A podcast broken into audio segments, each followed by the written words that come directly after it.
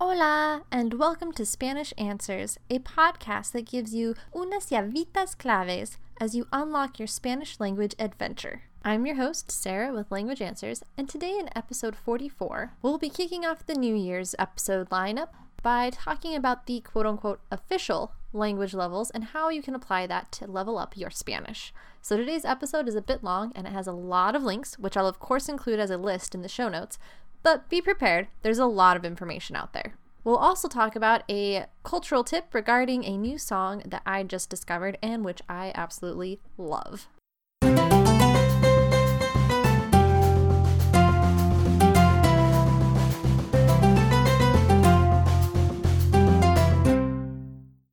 So, in the language learning community, you've probably heard people reference that they're a C3 or an A1 in their target language.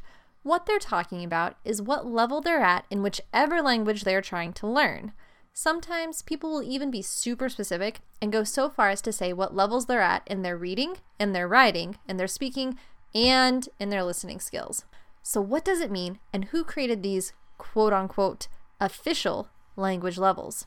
Known as the CEFR, or the Common European Framework of Reference for Languages, also known as MCER in Spanish or MCER, it provides a somewhat global framework to measure language proficiency.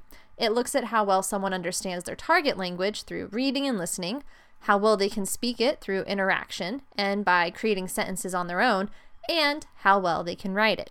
So, taking all of these measurements into account, someone's mastery of a foreign language will fall into three main categories A, which is basic, B, which is independent, and C, which is proficient. Now, each level is further divided into one or two, depending on one's language mastery. For example, A1 is an absolute beginner, and A2 is a more advanced beginner. A1, therefore, is the lowest mastery level, whereas C2 is the highest. Make sense? Now, because these are supposed to be global levels, they are a bit broad. They're rather more like a blanket statement applied to all languages. So this is still really helpful, but when you're focusing on one specific language, aka Spanish, they're a little too broad for assessing your skills. And that's where reference level descriptions, or RLDs, come in. Instead of being based on generalities, these determine the actual levels of a specific language based on grammar, vocab, etc., and they're developed by national teams rather than the Council of Europe. So this makes their correspondence to the CEFR levels more specific and, in my opinion, more accurate. The Cervantes Institute, or rather the Instituto Cervantes, developed the RLDs for Spanish. And if you're curious, yes, there is a team that created one for English. Cambridge University Press created the English profile for the RLDs for both American and British English. You can view their vocabulary and their grammar profiles for free online, and they're really cool. You can filter by A1, A2, B1, B2, etc. They also produced a really helpful English profile information booklet. I've included links to both version 1.0 and version 1.1, and these give some really cool information regarding the different CEFR levels. So, then, what are the Spanish equivalents for the CEFR? The Instituto Cervantes has two Spanish equivalents Diplomas de Español como Lengua Extranjera, DELE, and Servicio Internacional de Evaluación de la Lengua Española, SIELE. -E. Now, I don't know if this is how you officially say them, but I like to call them DELE and SIELE. Now, the DELE is a handwritten exam that anyone can take for any type of Spanish Mexican, Chilean, Castilian, etc. The best part? Your certification doesn't expire. The SIELE is very similar to the DELE, except it is taken online, though you can take different modules that focus on a few aspects, like reading and listening comprehension or reading and writing comprehension, and you have to renew your certification every five years. But both of these certifications are recognized internationally.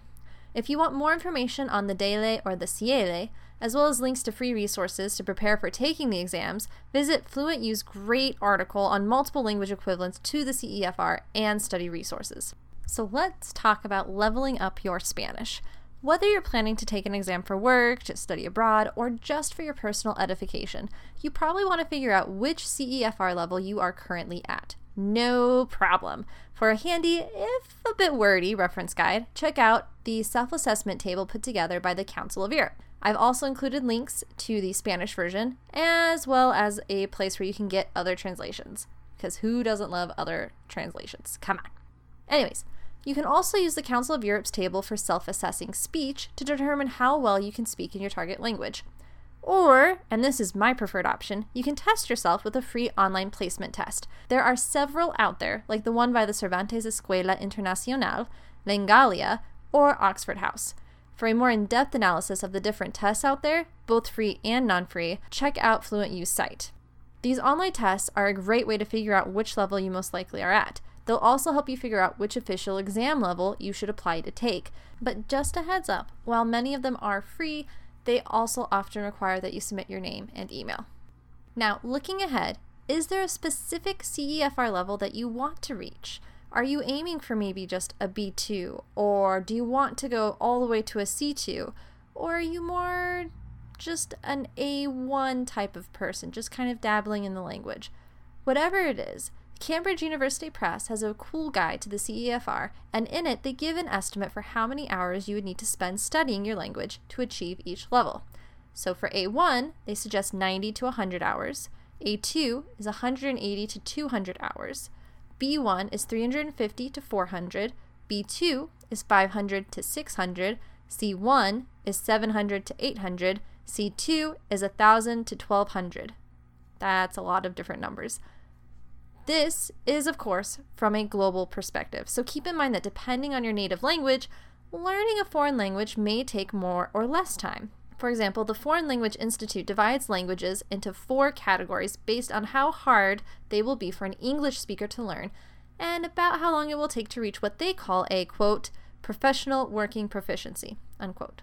So for category one, which includes languages like Spanish and, to my surprise, Norwegian, it's about 24 to 30 weeks or 600 to 750 classroom hours. In category 2, you've got languages like Swahili or German, and that's 36 weeks or about 900 classroom hours. Category 3 includes Czech or Farsi, and that's 44 weeks or 1100 classroom hours. And finally, category 4, which would be languages like Mandarin Chinese or Arabic, it'll be about 88 weeks or 2200 classroom hours. Now remember, these are all just estimates. There are different theories and philosophies on how one can shorten that time, such as the theory on how to really shorten it by Fluent in Three Months, Benny Lewis. And that concludes our episode on the official language levels and some resources on how to test yourself. On our next episode of Spanish Answers, we'll talk about what are commonly referred to as false friends. And now for our cultural tip.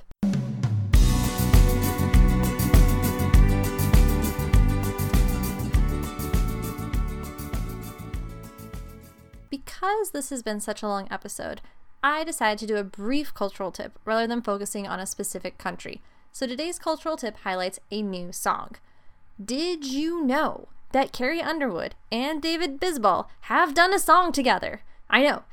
I couldn't believe it either. With Underwood being an iconic country singer, a style of music that's really specific to America, and David Bisbal being an international pop star from Spain, these two come together in the song Tears of Gold in a fantastic fusion of English and Spanish. I've included a link to the song on my show notes. It's a link that goes to a YouTube video that also has lyrics.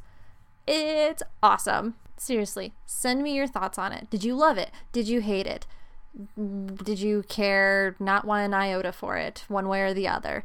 Send me your thoughts. I'd love to hear what you thought about this song.